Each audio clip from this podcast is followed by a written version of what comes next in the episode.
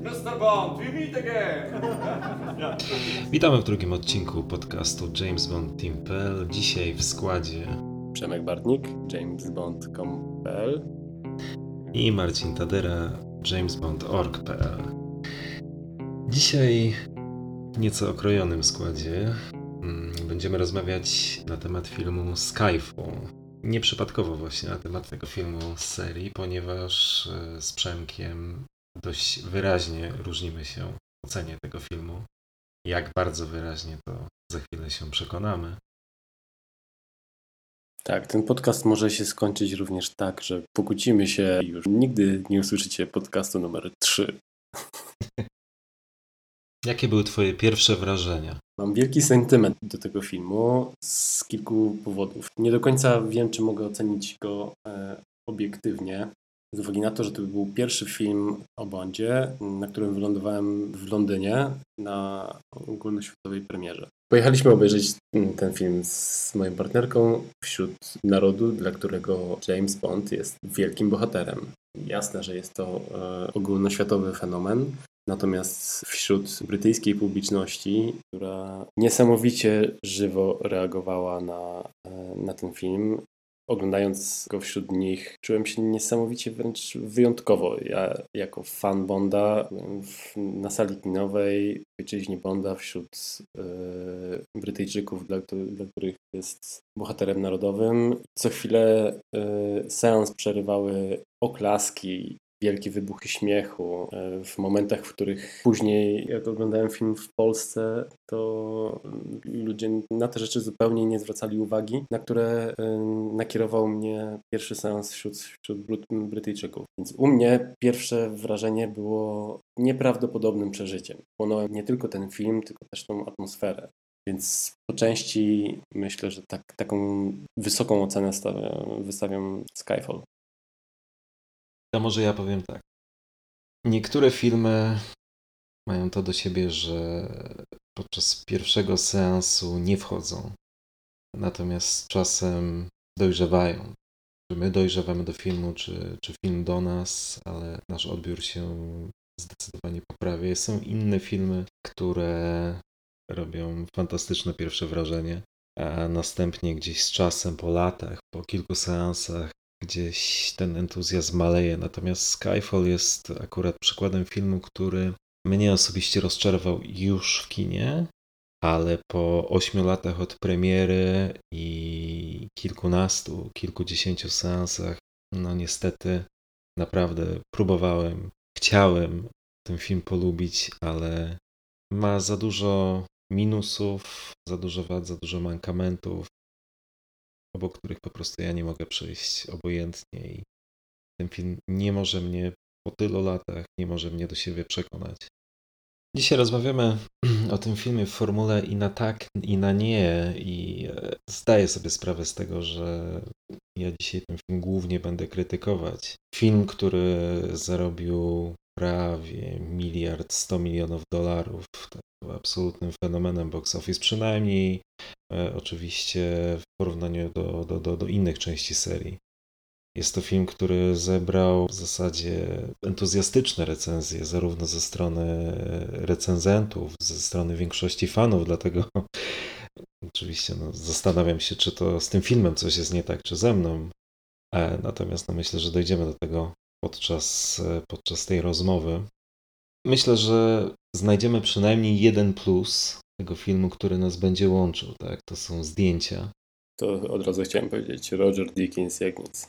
Tak, to, to, to było największe dokonanie w historii serii o Bondzie i być może nie czas umierać przebije dokonanie Dickinsa.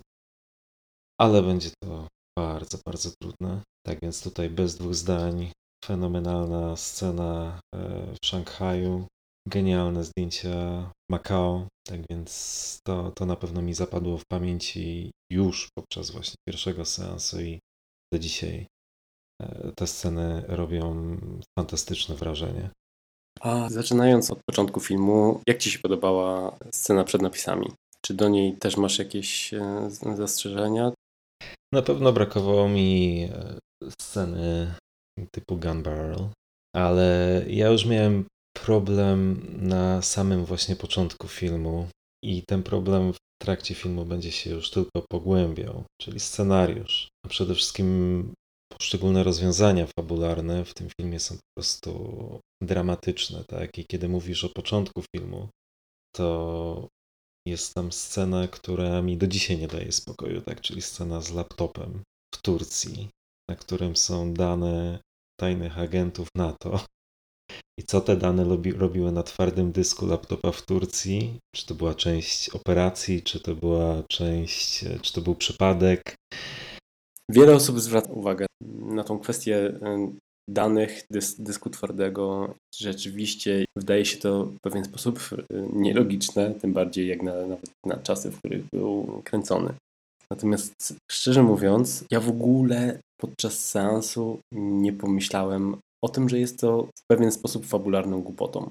Jak zaczyna się film, gdzie e, pokazuje się e, Lew MGM i za chwilę widzimy niesamowicie pięknie oświetlonym pomieszczeniu. Widzimy twarz Jamesa, wycelowany pistolet i rozpoczęcie filmu od grubej akcji tak naprawdę, od razu wciągającej, z takim uderzeniem muzycznym. James wychodząc, w ogóle uwielbiam ten moment, kiedy Craig e, wychodzi na zewnątrz z tego ciemnego pomieszczenia, chowa Waltera zapasek, e, czy do kabury, już nie pamiętam. Nie, coś źle brzmi, jak to nie mogę pamiętać ja. Ale ja też nie pamiętam. Do kabury. Chowa Waltera do kabury i wychodzi na e, światło i włącza się ta dla mnie, e, co też pewnie o to będziemy się tak myślę sprzeczać, bo sporo osób krytykuje muzykę Thomasa Newmana. Dla mnie moment, w którym zaczyna się muzyka, jak e, James wychodzi na ulicę Istambułu, wsiada do e, samochodu z agentką Eve, o czym też pewnie porozmawiamy, e, i ruszają. To jest, mnie to kupuje od pierwszych minut. Ja już jestem tak wciągnięty niesamowicie. Zaczyna się dziać akcja. Akcja typowo bondowska, na domiar której dostajemy już na wstępie fajne potyczki słowne i chemię między Jamesem a, a Manny Pani, przepraszam, a agentką Eve. E, akcja jest dynamiczna, jest świetnie nagrana. Kamera się nie trzęsie jak w Quantum of Solace. Nie ma shaky cam. Fantastyczna scena pościgu i w samochodach, i za chwilę po przesiadce na e, motocykle. Natomiast już w tej scenie początkowej e, widać coś, czego nie było widać w, poprzednich filmach z, e, z Danielem Craigiem, który bardzo cenię. Uwielbiam Casino Royale, lubię Quantum, natomiast mam do niego sporo, zastrzeżeń, ale nie uważam, żeby to był zły, film. Natomiast Skyfall w scenie początkowej już ukazuje, że to jest trochę powrót do Bonda, jakiego znamy z poprzednich filmów. To jest gość, który E, robi niesamowite wyczyny, skakuje do e, rozwalonego przez koparkę, którą mm, sam steruje pociągu, poprawia sobie mankiety po typowo bondowskiemu, gdzie od razu przychodzi na myśl choćby Pierce Brosnan poprawiający sobie krawat po rozwaleniu jakiegoś muru czołgiem. Albo pod wodą tamizy. Dokładnie. To akurat, e, o czym ty mówisz, jest faktycznie bardzo istotnym aspektem tego filmu, e, przy czym ja akurat właśnie nie do końca odebrałem to w ten sam sposób. Ja oczywiście zdaję sobie sprawę z tego, że to jest film o Jamesie Bondzie, tak. Filmy o Jamesie Bondzie rządzą się swoimi prawami, mają swoją formułę, słynny bondowski koktajl, tak? Czyli otocz Jamesa Bonda najpiękniejszymi kobietami, akcję umieść w najwspanialszych zakątkach świata. Poprowadź ją tak szybko, żeby się nikt nie zorientował w niedorzecznościach i nielogicznościach fabuły. To jest e, przepis na bondowski koktajl. Natomiast co jest dla mnie najistotniejsze właśnie w e, ocenie scenariusza Skyfall i tych problemów, jakie, jakie ten scenariusz będzie miał, to właśnie to, że ja tego bondowskiego koktajlu tutaj nie czuję.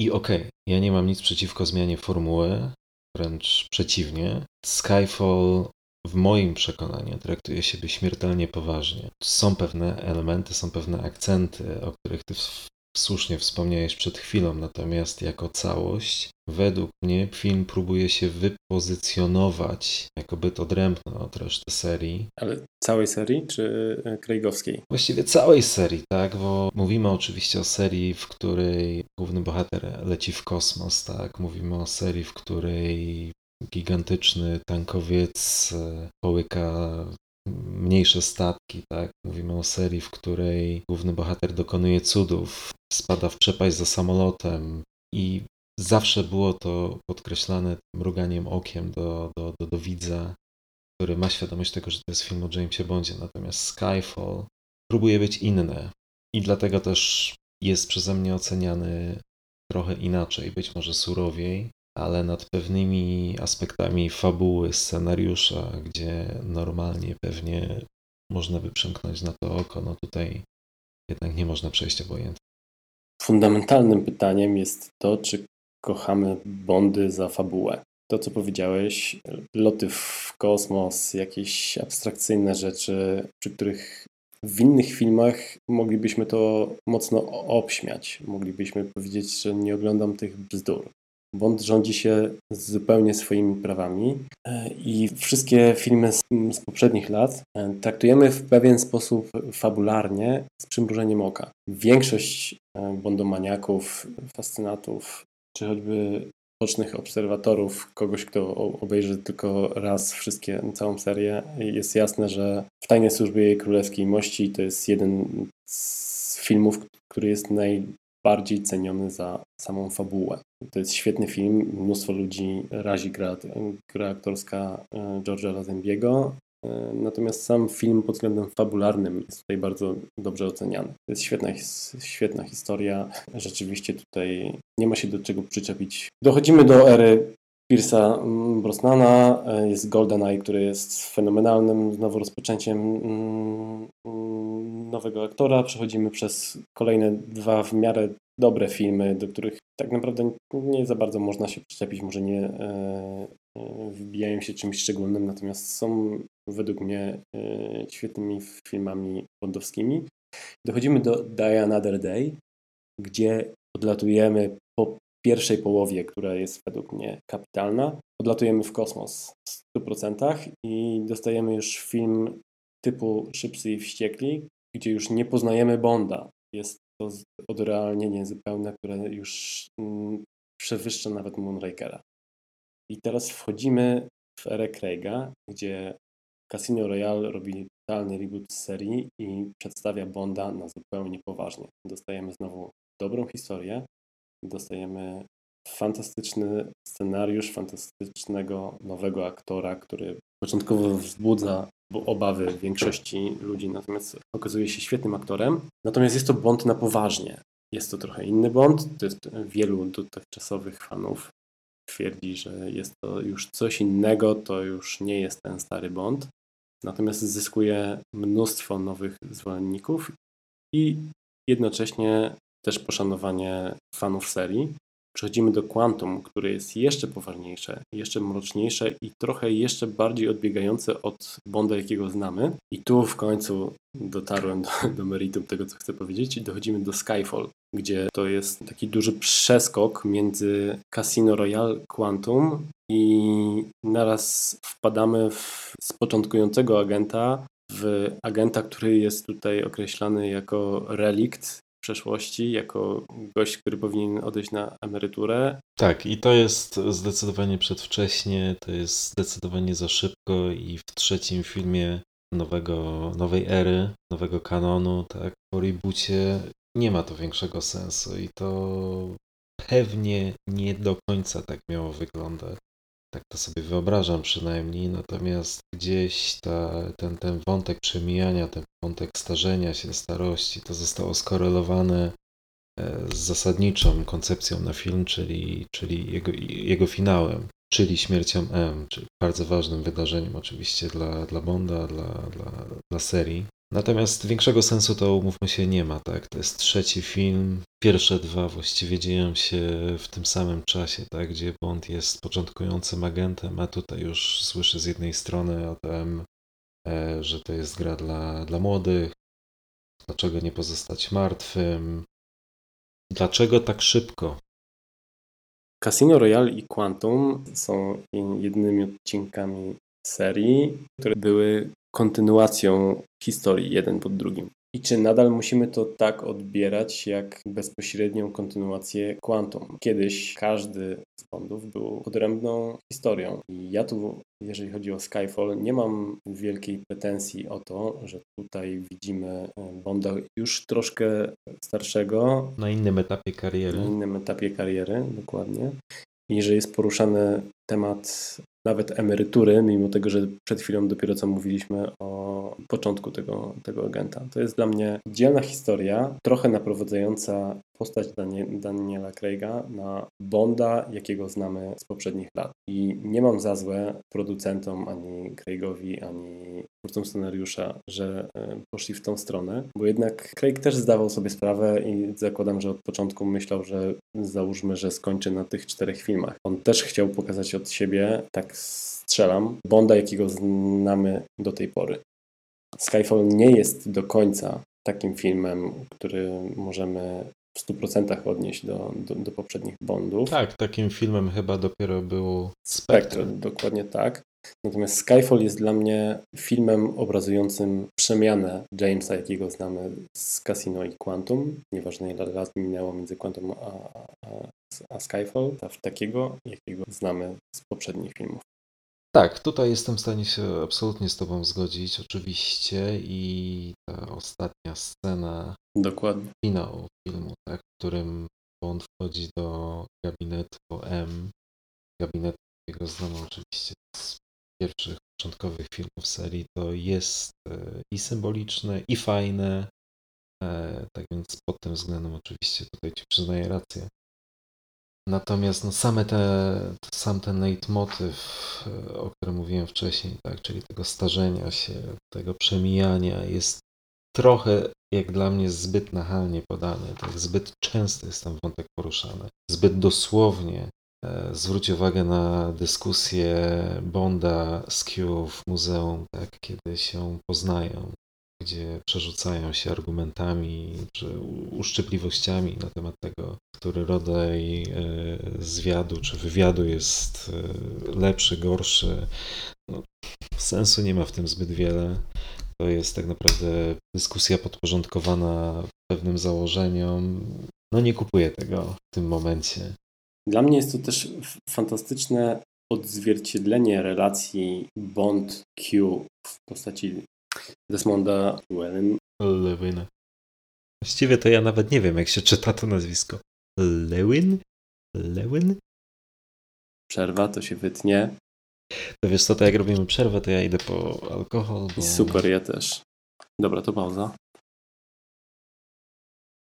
Ogólnie tak, trzy miarki ginu, e, jedna miarka wódki i w przepisie jest pół miarki permutu, czyli albo martini, albo ten e, Natomiast je, ja leję całą. Jest wtedy e, znośne, jest pyszne. Wypiłem to przed naszym spotkaniem i dlatego tak ciężko mi się gada. Co, jak ja teraz wrzuciłbym to do shakera, to bym pobudził całe, całe mieszkanie. Zawsze możesz zamieszać. ja wiem.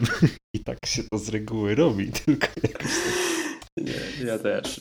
Jakoś tak głupio, nie? Dokładnie.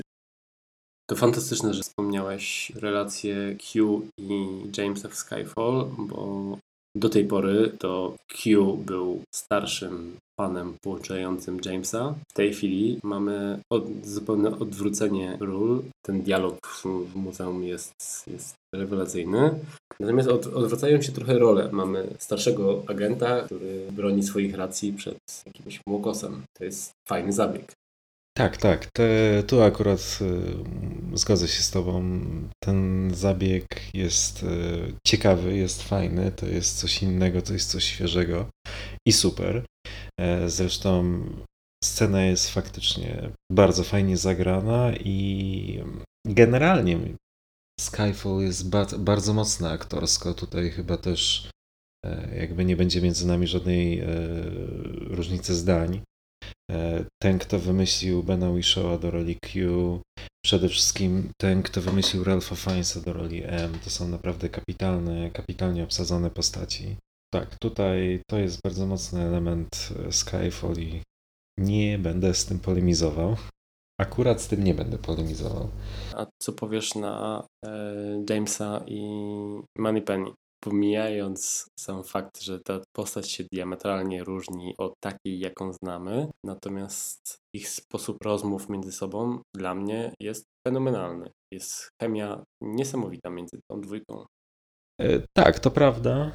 Mm, To jest kolejna świetnie obsadzona postać. Zresztą no, Moneypenny w erze Daniela Craiga, no to oczywiście jest już wyjście naprzeciw celowe czy niecelowe e, aktualnym postulatom, e, ruchom typu MeToo, tak. Nie mam z tym najmniejszego problemu, to jest bardzo fajny pomysł. Z jednym drobnym zastrzeżeniem, które tyczy się wszystkich tych trzech postaci. To widać w Skyfall i to będzie również problemem w Spectre. Moneypenny, e, M, Q to są postaci z założenia trzecioplanowe. To są postaci, które w bondowskiej serii zwykle miały swój określony kontekst, swój określony cel, natomiast przez to, że zostały obsadzone tak mocno, tak wyrazistymi i tak znanymi w sumie aktorami, no niestety skutek jest taki, że tym postaciom dopisywane są wątki, które odwracają uwagę od, od Bonda. Tak? Bondy zawsze były filmem, które, filmami, które się skupiały na postaci agenta 007. Natomiast Skyfall, a potem Spectre, te wątki są rozbudowywane sztucznie rozbudowywane o, o sceny, które w zasadzie dają czas ekranowy Q, czy Moneypenny, czy, czy M, czyli postaciom, które powinny być trzecioplanowe, a które tak naprawdę zabierają czas ekranowy, który można byłoby spo, spożytkować lepiej, co będzie bardzo dobrze widoczne właśnie w Spectre, o czym pewnie e, będziemy rozmawiać jeszcze przy innej okazji. Natomiast absolutnie obsadzone są świetnie te postaci i faktycznie masz rację, że chemia między, między Moneypenny i Bondem w tym filmie to jest jedna, jeden z lepszych aspektów filmu. Ewidentnie fabuła Skyfall jest zbudowana przede wszystkim wokół postaci M. Czy jest to słuszne, czy nie? Nie do końca zwracam na, na to uwagę. Przede wszystkim dlatego, że uwielbiam ten czas ekranowy, w którym widzę e, relację Craig Harris i Craig Dench. To jest nadal świetna para aktorska, pozwalająca sobie na wiele na, na ekranie i dająca na, naprawdę do, dobre widowisko.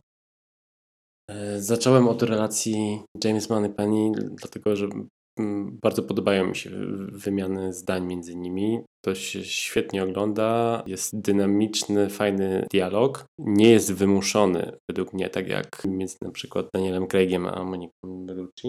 Z Naomi Harris wygląda to e, zupełnie naturalnie, jest świetnie poprowadzony, mnie niesamowicie bawi i cieszy ich relacja i przypomina trochę relacje ze starych filmów między Jamesem a Moneypenny, tylko na zupełnie innym etapie. Tutaj trochę takiej rywalizacji między sobą. Tu jesteśmy już w innych czasach. To już nie jest kobieta, która wzdycha i ma nadzieję na zaproszenie przez Jamesa na, na kolację, tylko kobieta, która uważa się i słusznie za dziewczynę na, na poziomie Jamesa, z którą mogłaby spokojnie rywalizować. Ale z drugiej strony dziewczyna, która popełnia błąd, tak, i za karę, z przymusu, z własnej woli, e, ląduje za biurkiem. Czyli dla agenta operacyjnego tak naprawdę jest to w pewnym sensie degradacja, tak. Tak więc jest tutaj oczywiście, to już pół żartem, pół serio, delikatna niekonsekwencja, ale generalnie zgadzam się z Tobą, że ich relacja to jest e, faktycznie jednym z ciekawszych aspektów tego filmu. Natomiast ja chciałbym jeszcze wrócić do sekwencji przed napisami, e, bo o tym też wcześniej rozmawialiśmy. Zgadzam się z Tobą również, że pościg za, za Patricem jest e, szalenie dynamiczny, bardzo fajnie zmontowany, bardzo fajnie nakręcony. Tutaj zdjęcia są również świetne. Natomiast potem dochodzi do tego feralnego wystrzału, tak? I Bond zostaje trafiony. I tutaj mam też pewien problem. Twórcy tutaj zapewne sięgnęli, zapożyczyli motyw rzekomej, domniemanej śmierci Bonda. E, Zżyje się tylko dwa razy Fleminga. I również w Skyfall, tak jak i w powieści e, M pisze nekrolog. Natomiast wydaje mi się, że w Skyfall scena ta, czy zapożyczenie to jest po prostu marnotrawstwem, tak? O ile żyje się tylko dwa razy, to jest praktycznie finał, czy niemal finał książki. O tyle udawanie, że Bond nie żyje już w sekwencji przedtytułowej, no tak naprawdę jest chyba słabym cliffhangerem i można było to zostawić na, na nieco lepszą okazję i lepiej wykorzystać w przyszłości. Tak ten pomysł teraz jest, mówiąc kolokwialnie, już yy, spalony. Ja tutaj znowu mm, ten moment mm, mnie zupełnie nie, nie przeszkadza i trochę odbieram to na poziomie, nie wiem czy słusznie, e, metaforycznym. Bond umiera tutaj na samym początku, taki jakiego przedstawiano go nam w Casino i Quantum. Tu powstaje nowa postać, to jest nowy film, oderwany zupełnie od Quantum, może nie zupełnie, ale trochę i próbujący przejść w tego Bonda, którego znamy, o czym już mówiłem. I ten upadek z mostu, który się przemienia od razu w e, sekwencję napisową i z e, piosenką Adele, dla mnie jest właśnie takim uśmierceniem i za chwilę odrodzeniem postaci w troszkę bardziej znajomej formie z poprzednich lat. Tak to odbieram przynajmniej. Hmm. Teraz powinieneś powiedzieć, Bartnik, co ty pieprzysz? Nie, bo tutaj największy problem polega na tym, że trudno do końca ocenić intencje twórców, e, bo z jednej strony wątek ten jest w pewnym sensie pozostałością jednej z wcześniejszych wersji scenariusza. Tutaj może e, dodajmy, że w jednej z pierwotnych wersji e, scenariusza Purvisa i Wade'a ten wątek zżyje się tylko dwa razy, o którym mówiłem wcześniej, Fleminga był nieco bardziej wyeksponowany. E, u Fleminga Bond po, konfronta- po ostatecznej konfrontacji z Blofeldem jest poważnie ranny, traci pamięć, mieszka na jednej z japońskich wysp z Kisi Suzuki.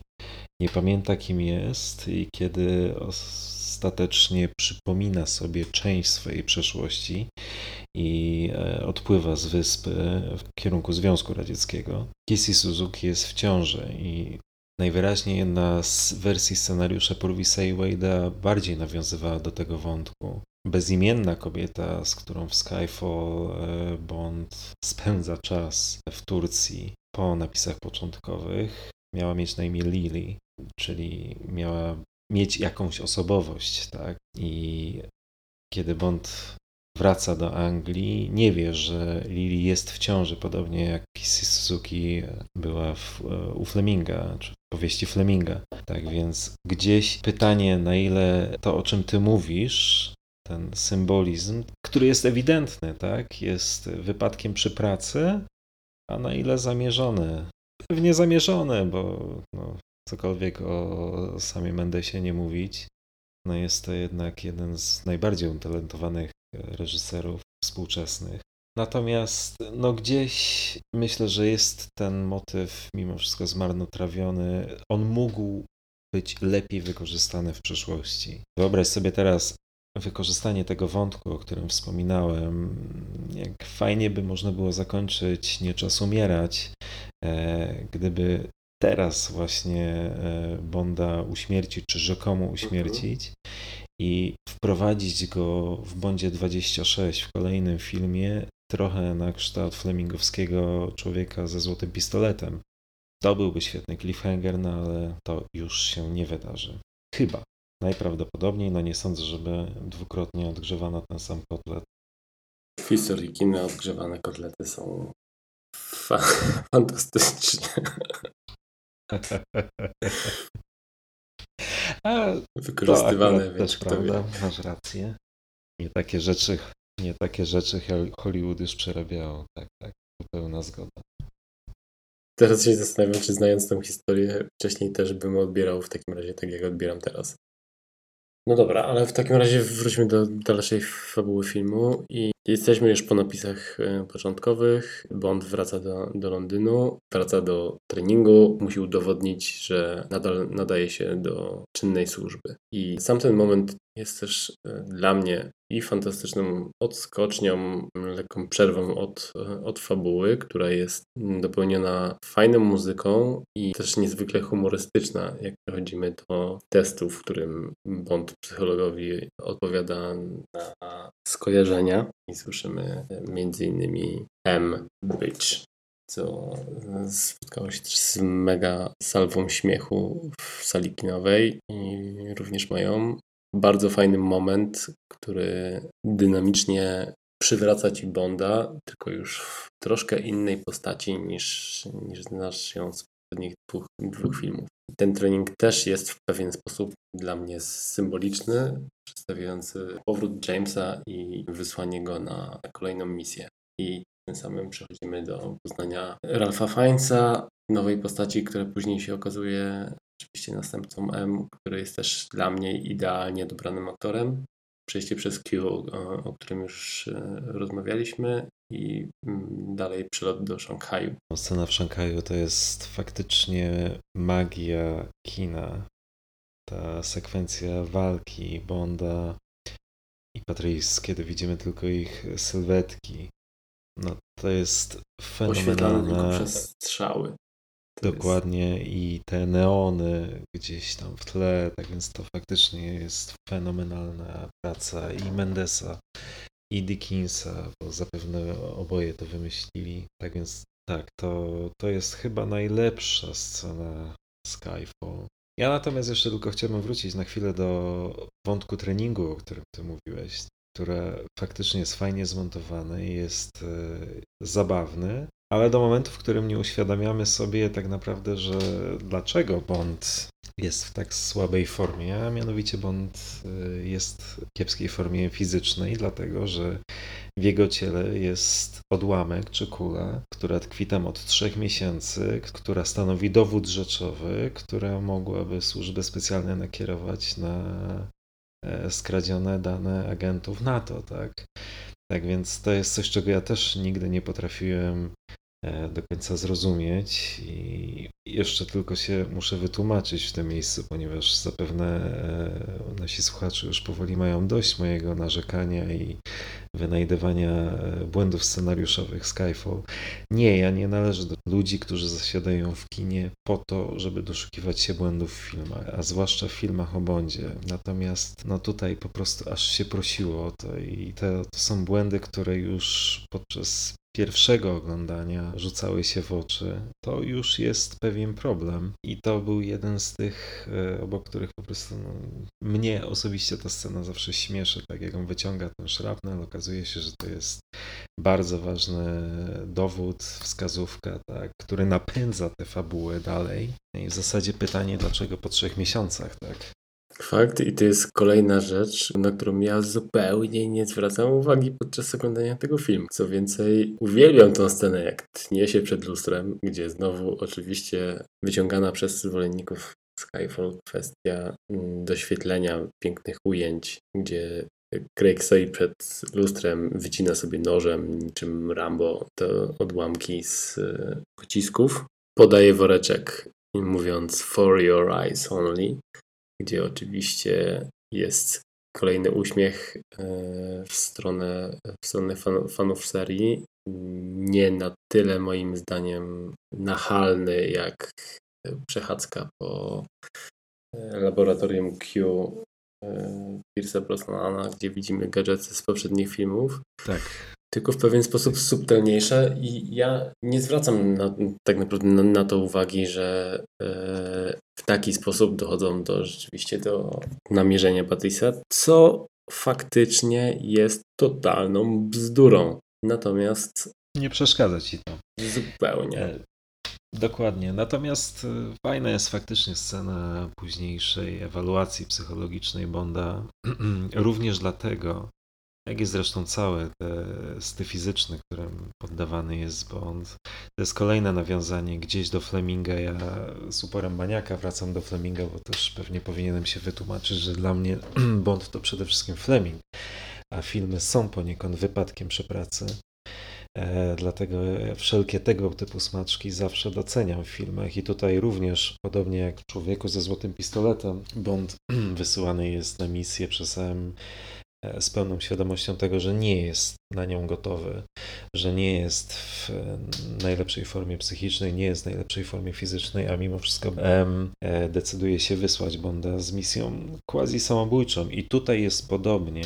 Tak więc za to akurat duży plus dla Purvisa i Wade'a, bo to zapewne jest ich e, pomysł i, i ich sprawka. Przenosimy się do Makao. Tam jest kasyno, jest typowy bondowski klimat. Poznajemy Severin, o której za chwilę zaczniemy dyskutować. Mamy ciekawą scenę dla mnie, nawiązującą do Live and Let Die, kiedy Daniel Craig ląduje w dolnej części kasyna, gdzie Smok z Komodo. Smok z Komodo, dokładnie. Który przypomina Rogera Mora, kiedy przeskakiwał po żywych aligatorach. Lubię tą scenę, mimo tego, że tam mocno widać CGI. Scena w Makao zaczyna się fantastycznym ujęciem e, wpływania do, do kasyna, tak więc to jest absolutny majstersztyk. Natomiast potem, potem znowu są pewne problemy, tak, które wyjdą również później, jak pewnie będziemy rozmawiali o, o planie Silwy. Tak, czy Bond powinien był zginąć, czy nie powinien był zginąć w tej scenie. Tu też jest pewna niekonsekwencja twórców. Natomiast właściwie nie wiem, czy jeszcze kopać leżącego i bardziej czepiać się tego filmu, czy nie. Mnie na przykład w scenie bijatyki frustruje wykorzystanie Waltera PPK S ze specjalną modyfikacją w postaci e, czytnika linii papilarnych. Nie lubię tego typu gadżetów w filmach o Bondzie, które służą jednej konkretnej koncepcji z góry przemyślanej, tak? Tak jak w tym przypadku, kiedy tylko Q zaprezentował wcześniej e, broń z czytnikiem linii papilarnych, wiadomo, To było wiadomo, z że góry, że wykorzystane. dokładnie, wiadomo było z góry, że w dalszej części filmu pojawi się e, ktoś, kto będzie chciał tej broni użyć przeciwko Bondowi i nie będzie mógł.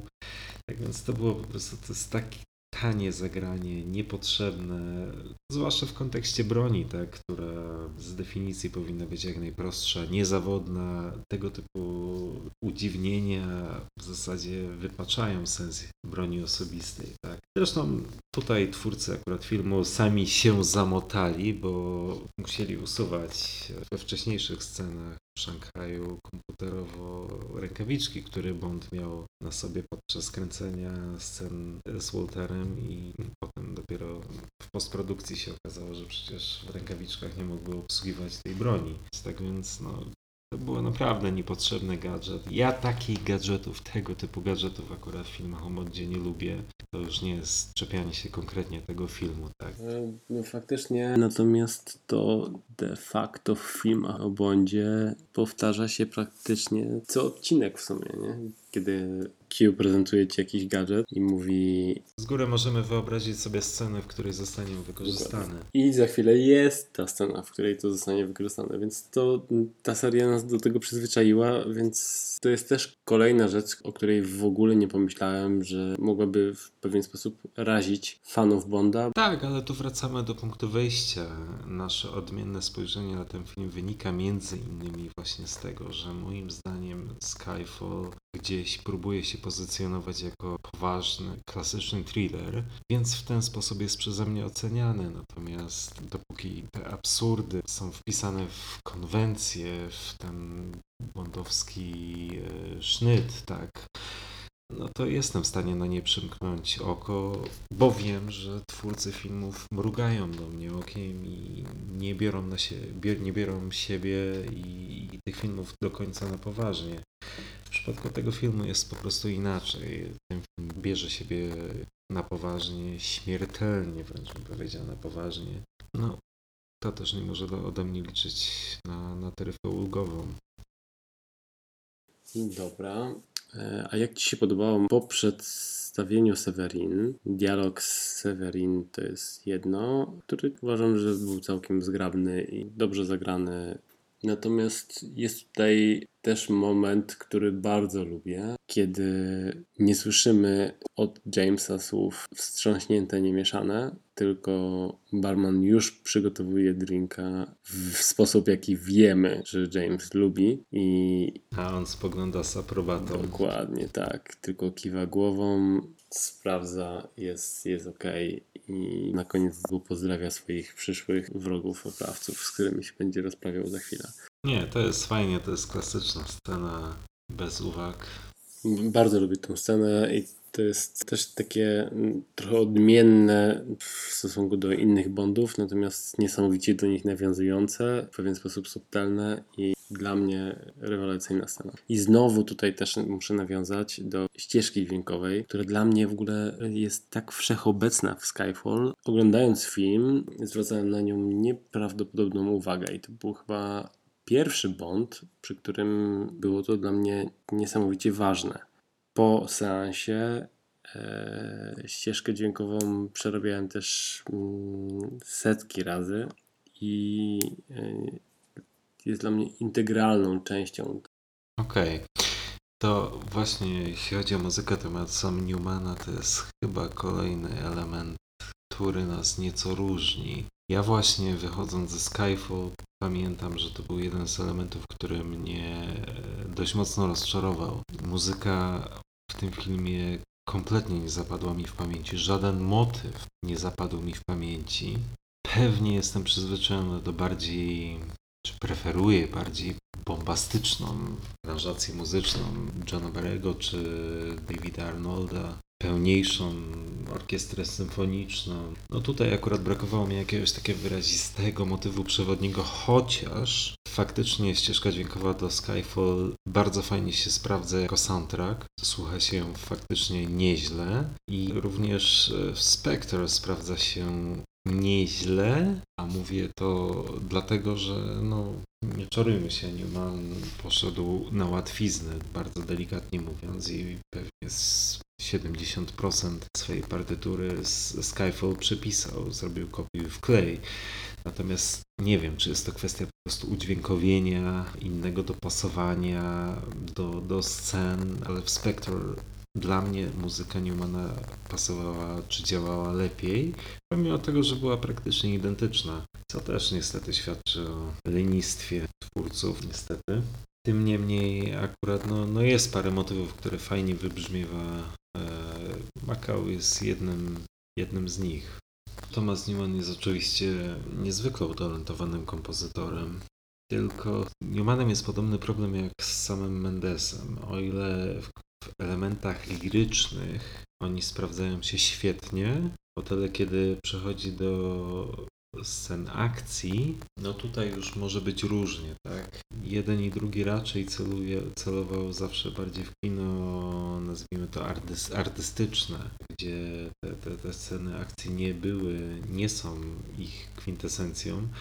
Stąd też te sceny akcji nie robią aż takiego wrażenia jak u reżyserów bardziej ukierunkowanych w tym stylu. I muzyka również nie jest aż tak eksponowana w tych scenach jak w wcześniejszych filmach. Dobra, ale jedziemy dalej do Silwy, bo to jest też dobry, dobry Mhm. temat. Przedstawienie Silwy. Co o tym sądzisz? Silva jest mm, dobrze pomyślaną postacią. Jest czymś, czego chyba w serii o Bondzie jeszcze nie widzieliśmy.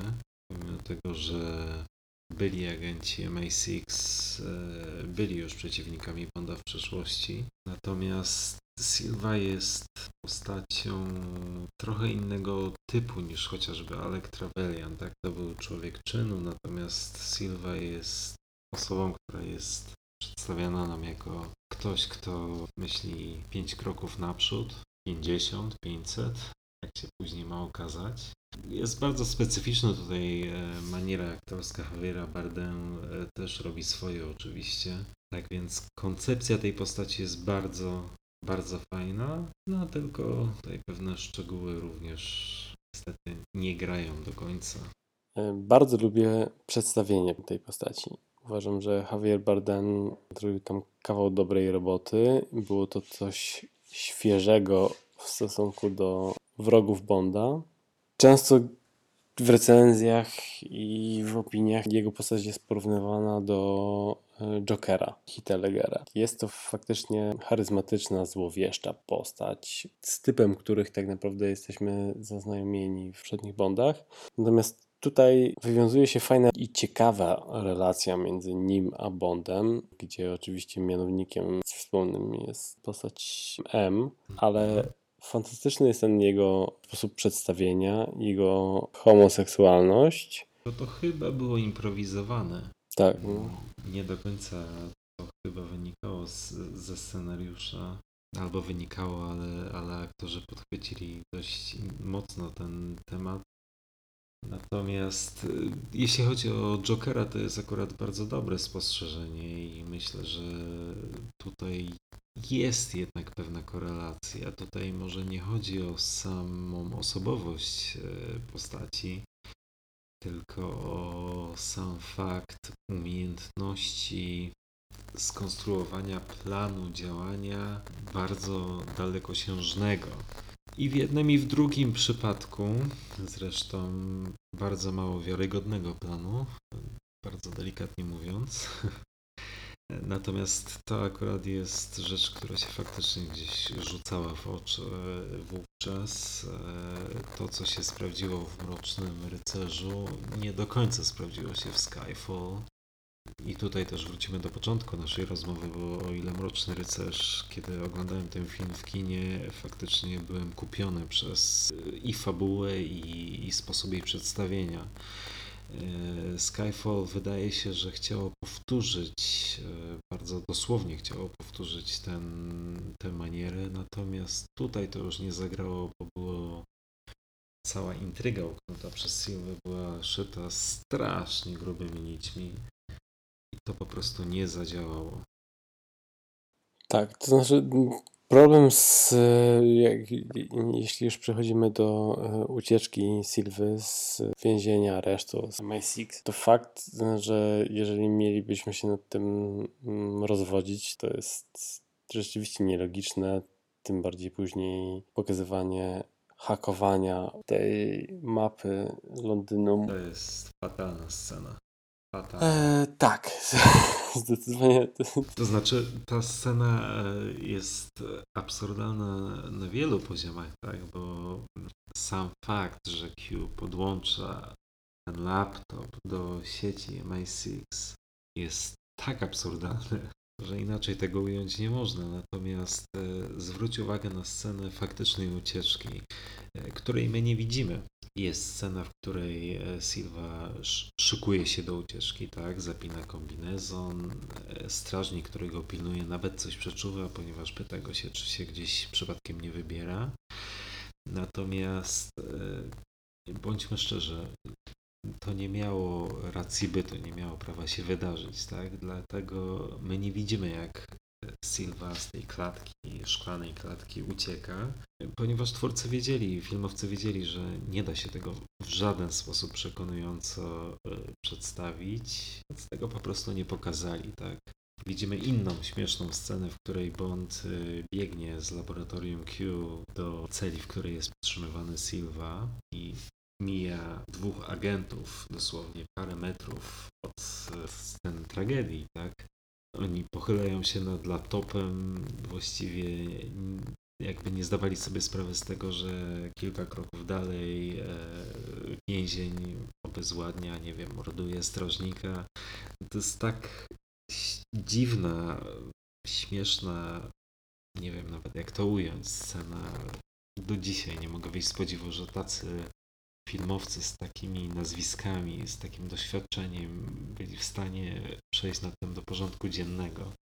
Natomiast sama ucieczka Sylwy jest, dalsza jej część jest e, przykładem kunsztu filmowego e, sama Mendesa, ponieważ jest perfekcyjnie zmontowana, i ten montaż, dynamika tej sceny nadaje jej pozorów realności, jeśli oczywiście rozebrać na czynniki pierwsze to, co się dzieje później, tak? Czyli perfekcyjną synchronizację zdarzeń, która nie miała racji bytu, nie miała prawa się wydarzyć, no to można oczywiście zachodzić w głowę nad sprawnością scenarzystów, natomiast e, sam montaż tak doskonale maskuje niedoskonałości scenariusza, że tutaj akurat jestem pełen podziwu, że ta scena się w zasadzie broni, chociaż nie ma prawa się bronić.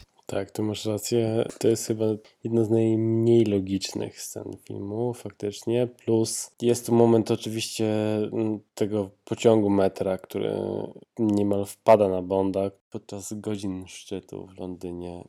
Nie ma żadnych pasażerów. To faktycznie jest e, lekką bzdurą. Tak. Jest tu jednak kilka momentów wcześniej, które też w pewien sposób sprytnie przyćmiewają błędy scenariusza poprzez wprowadzenie fantastycznego humoru typu Bond goniący pociąg metra, rozmawiający z Q oczywiście, skrzeczający się przez, przez słuchawki i wskakujący w ostatniej chwili na metro i krzyczący Open the door! Tak, tak, tak, tak.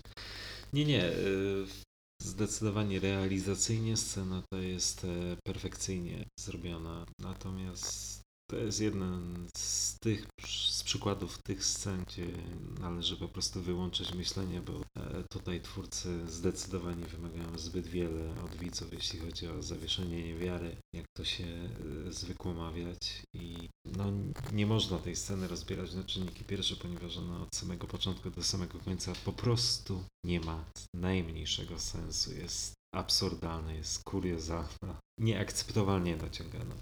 Ale przejdźmy dalej. Co myślisz o biegu Jamesa w kierunku Westminster i cytowaniu poematu Tennysona? Wydaje ci się to zbyt patetyczne, zbyt nachalne? Też cię to razi, czy jednak nie przeszkadza ci to w Znaczy, sposób? każda z tych rzeczy gdzieś rozpatrywana osobno jest, jest okej, jest fajna, tak. Natomiast no, to jest kolejna scena, która jest konsekwencją wcześniejszych, która no, tak naprawdę nie miałaby prawa się wydarzyć i która no, gdzieś razi, tak. No, każdy, kto był w jakimkolwiek budynku rządowym wie, że przy użyciu takich środków, takimi siłami Silva nie byłby w stanie raczej wejść e, czy sforsować szturmem budynku rządowego, w którym jest przesłuchanie szefa wywiadu.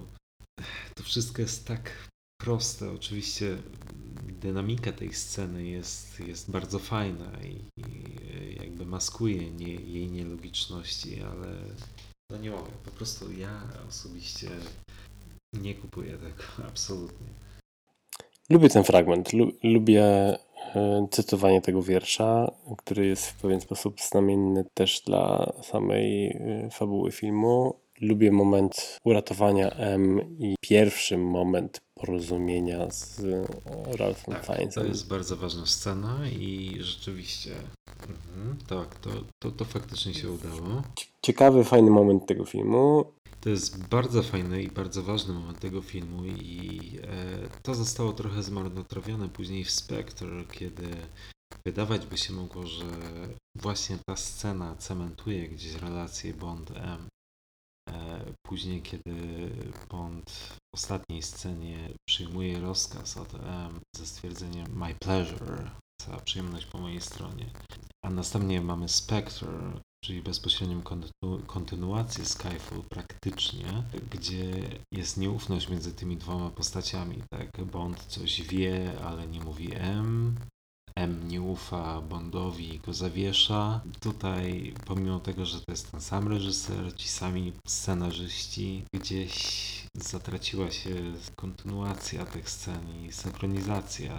Szkoda, szkoda, bo to, o czym mówisz, właśnie to jest, to jest jeden z clue filmów, czyli tego filmu, czyli nawiązanie właśnie więzi Bonda z nowym M, e, wzajemne zrozumienie. E, Tutaj Bond wreszcie przekonuje się, że M jest kimś więcej niż tylko biurokratą. To jest kluczowa scena właściwie dla ich relacji. Relacja Bonda z M jest jedną z najważniejszych e, w całym cyklu, tak więc no, szkoda, że później to zostało w ten sposób zmarnotrawione.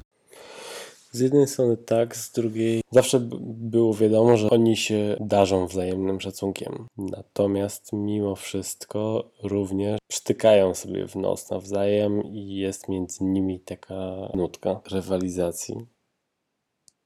Dochodzimy do kwestii uratowania M. Mamy e, pewną nić porozumienia między, między Mallorym a Jamesem. I przechodzimy do momentu, który przez wielu jest odbierany jako też niepotrzebne nawiązanie do przeszłości. James okazuje się, że ukrywa swoją DB5. Pojawia się fantastyczny, znany wszystkim motyw muzyczny. To jest kolejna problematyczna scena.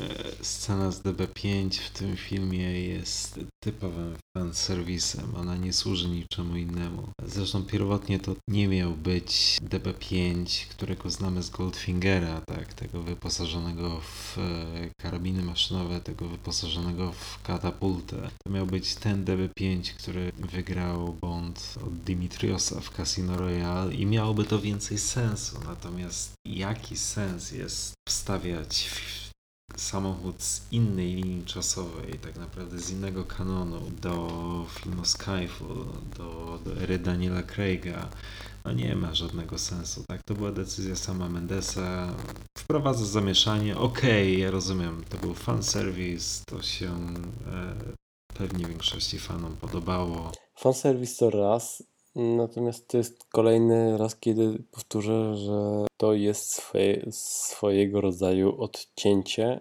od poprzednich filmów z Craigiem.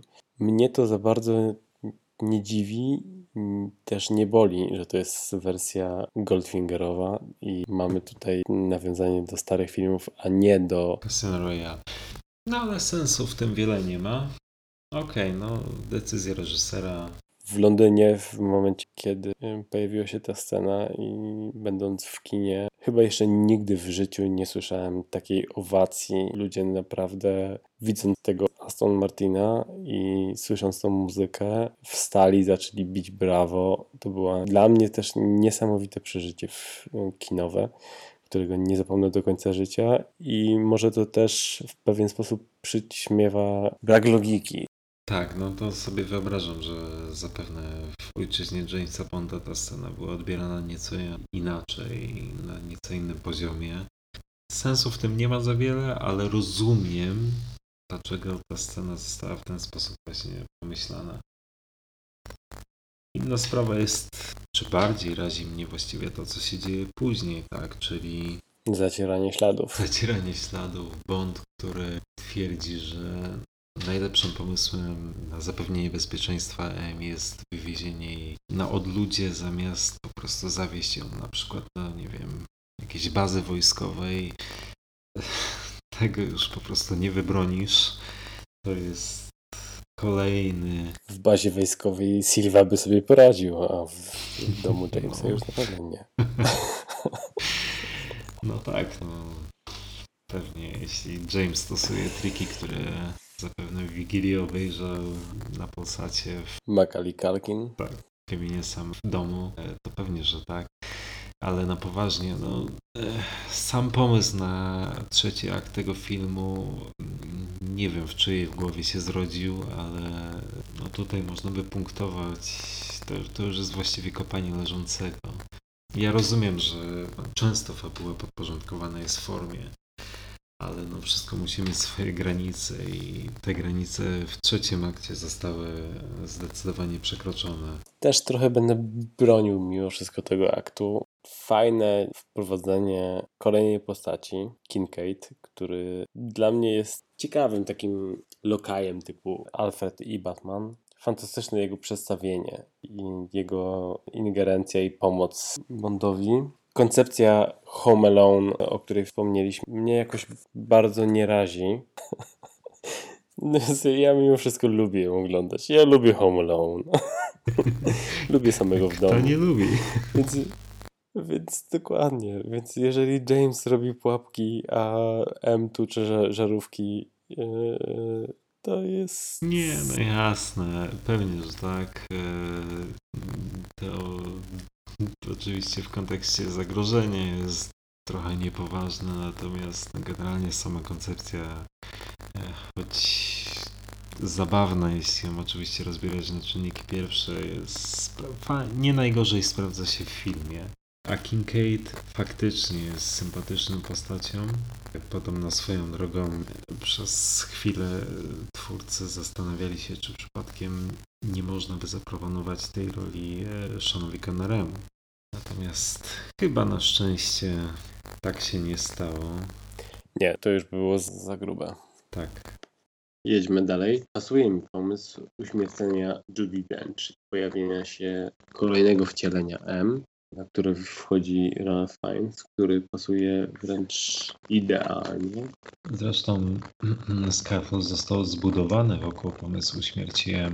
Pomysł ten właściwie pojawiał się już w pierwszej wersji scenariusza, jeszcze pisanego przez Petera Morgana. Tak więc e, faktycznie wydawać by się mogło, że to jest klucz tego filmu, esencja tego filmu i, i cała fabuła została zbudowana wokół, wokół pomysłu śmierci M, e, granej przez Judy Dench. Judy Dench zresztą miała się już nie pojawić w Casino Royale. Barbara Broccoli zaprosiła Judy Dench na, na, na kolację, tak, żeby powiedzieć jej, że rebootują serię, że będzie nowy aktor. Chciała jej też powiedzieć, że zapewne będzie też nowy M. Natomiast Judy Dench w pewnym momencie przerwała jej pytaniem, no to świetnie, kiedy zaczynamy zdjęcia. Podobno, jak anegdota, Barbara Broccoli nie była w stanie jej odmówić, czy wyprowadzić jej z błędu i w ten sposób Dench znalazła się w Casino Royale, pomimo tego, że chyba nie była do końca pierwotnie planowana.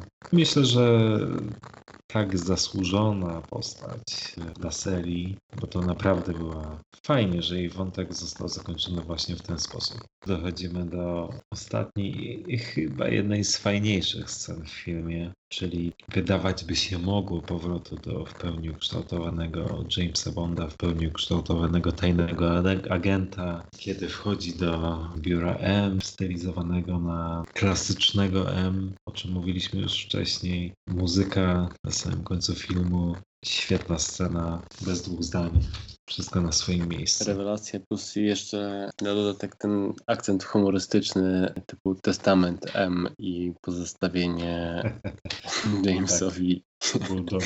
Dokładnie. Tak. To jest fantastyczna scena. Łezka wokół się kręci i James wchodzi do biura i oczywiście tu mamy przedstawienie Money Penny. I to też według mnie był fajny zabieg przez całą fabułę filmu. Ona e, zyskała sympatię widzów, moim zdaniem. Gdyby na samym początku była przedstawiona jako Moneypenny, ludzie by mocno kręcili nosem. Wiesz co, nigdy nie myślałem o tym w ten sposób, ale chyba masz rację, że przedwczesne przedstawienie postaci granej przez Naomi Harris mogłoby zepsuć relacje tych dwóch postaci. E, w dodatku mamy ten smaczek w postaci niepewności, czy w Szanghaju między Bondem i Moneypenny Tak. coś zaszło, czy jednak nie. Każdy tutaj pewnie będzie miał również swoje zdanie. Fajne jest to, że to nie zostało powiedziane i nie zostało pokazane i nie zostało dopowiedziane. Tak więc no, każdy ma tutaj swoje pole gdzieś do interpretacji i to też fajnie się wpisuje w ten e, powiedzmy starszy kanon Dokładnie tak. filmów. Rzeczywiście domniemanie, czy ich relacja skończyła się czymś więcej niż tylko golenie starego psa i uczenie nowych trików. Lubię ten fragment filmu i to, że musimy domniemać. Tak, że, tak, tak. Że musimy się zastanawiać, czy to się zdarzyło, czy nie. Dokładnie. Nie, to, to akurat pełna zgoda. Natomiast skoro już przy postaciach kobiecych jesteśmy, e, wydawać by się mogło, że rozebraliśmy Skyfall na czynniki pierwsze, ale jeszcze jest kwestia Severin do poruszenia. Postać autentycznie tragiczna. Niewolnica seksualna od 13 roku życia, której Bond pakuje się pod prysznic właściwie nieproszony, proszony, nieproszony, ale bez wyraźnej e, zachęty czy zgody. W drugiej dekadzie XXI wieku ta scena jest już niestosowna, jest słaba. No i faktycznie nie powinna była być, mie- mieć miejsca. Tym bardziej niefortunna jest też scena śmierci Severin, tak? Kiedy... Tak, to, to na, nawet zastanawiam się, czy nie bardziej, e, bo jednak do takiego wejścia pod prysznic w kontekście Bonda jesteśmy przyzwyczajeni, patrząc na poprzednie filmy. Jasne, że w kontekście obecnych czasów jest to niefortunne, ale sama śmierć i to zobojętnienie Jamesa i za chwilę wejście w żarcik radio Tak, e, zabrakło w tej scenie jakiejś takiej, jakiegoś niuansu, jakiejś, jakiegoś grymasu, e, który wskazywałby na to, że Bondowi jest żal, tak, że Bond jest obrzydzony sposobem, jaki Silva rozwiązał problem Severin. Tak więc e, no, nie jest to najfortunniejsza postać i nie jest to najfortunniejsza scena, chociaż jako postać jest szalenie ciekawa, bo to jedna z najbardziej dramatycznych postaci m, tak naprawdę w serii. I fajnie zagrana. Dokładnie. Wiele recenzji zarzuca Skyfall to, że nie ma tam typowej bondowskiej dziewczyny, że bondowską dziewczyną jest przede wszystkim M. Tak. Severin jest ciekawą postacią, tak jak powiedziałeś, i rzeczywiście nie zasłużyła na, taki szybki i beznamiętny koniec. Ta postać zasługiwała na coś więcej niż stracenie dobrej whisky. Dokładnie. No cóż, przerobiliśmy całe Skyfall, chyba bardziej dokładnie niż planowaliśmy. Myślę, że nie przekonaliśmy siebie nawzajem. To jest pewnie ten rodzaj filmu, który albo się, jak każdy, albo się lubi, albo nie. Spróbuję przy następnej okazji spojrzeć na ten film Twoimi oczami, e, przymknąć oko na, no, na ewidentne błędy, milizny i lenistwo scenarzystów. Natomiast no, nadal nie jestem przekonany. Co ja mam powiedzieć teraz? Cześć. To mówiłem ja. Cześć, Bartli. Tak, jeśli pod koniec już nas trochę gorzej słychać, to są kwestie techniczne. Chcę powiedzieć tylko tyle, że bardzo dziękuję za dzisiejszą rozmowę. Była Inspirujące. pouczająca i nakierowująca na wiele aspektów, których wcześniej zupełnie nie, nie zauważałem. Natomiast mimo wszystko, Każdy z nas pozostaje przy swoim zdaniu. dokładnie tak, my siebie nawzajem nie przekonaliśmy. Pytanie, Czy jak przekonaliśmy Was? Dokładnie. Jak wy odbieracie Skyfall, jesteśmy bardzo ciekawi waszych komentarzy i waszego odbioru. Dobrze. To gramy coś najwyżej, jak już będziemy trzeci.